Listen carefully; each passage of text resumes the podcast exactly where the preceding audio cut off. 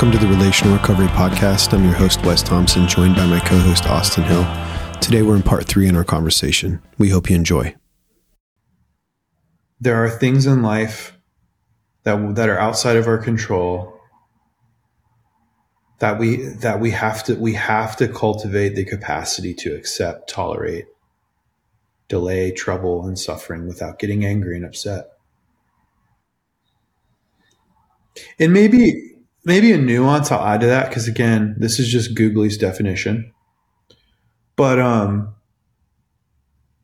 it's not that we want to deny the fact that we're angry or upset. Like, I think to this alumni's credit, he was angry and upset. But I I commend him for the fact that he was honest about it. He reached out to somebody that he trusted and talked about it before he just responded. Like, I'll be the first to admit, like, I get angry and upset.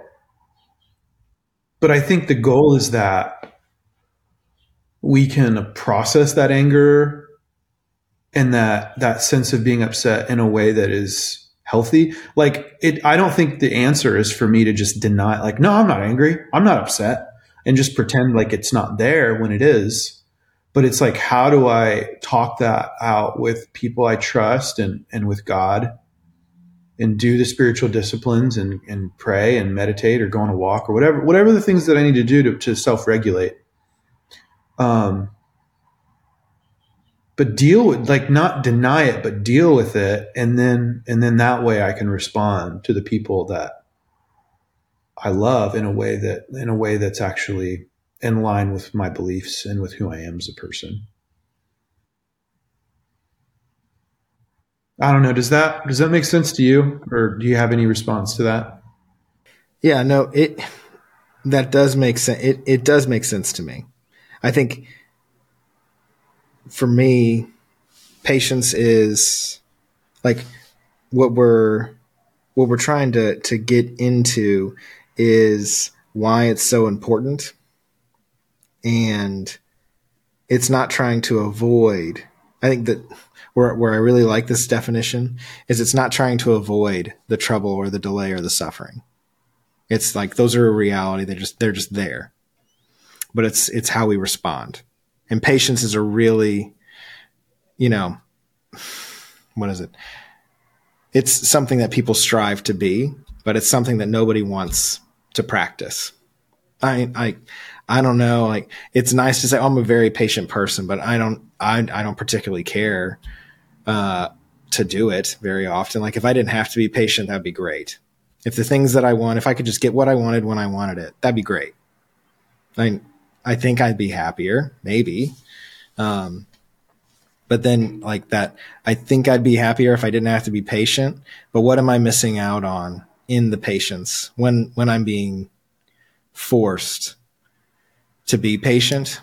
Because I think if we if I'm digging down into that, what that means for me, it's it's uh, identifying more and more the things that I have no control of, and I really want to control certain things. I really want things to be a certain way. I want them to be in a certain order. I want people to treat me a certain way. I want to be a certain person or be at a certain pl- place in my life, but I can't control a lot of those things because it requires a lot of time and a lot of patience to get there. And that's really frustrating because like haven't i done all this work? Like it's just like the things that go through my head. It's like i've already done all this work. Why do i have to why do i have to keep doing this?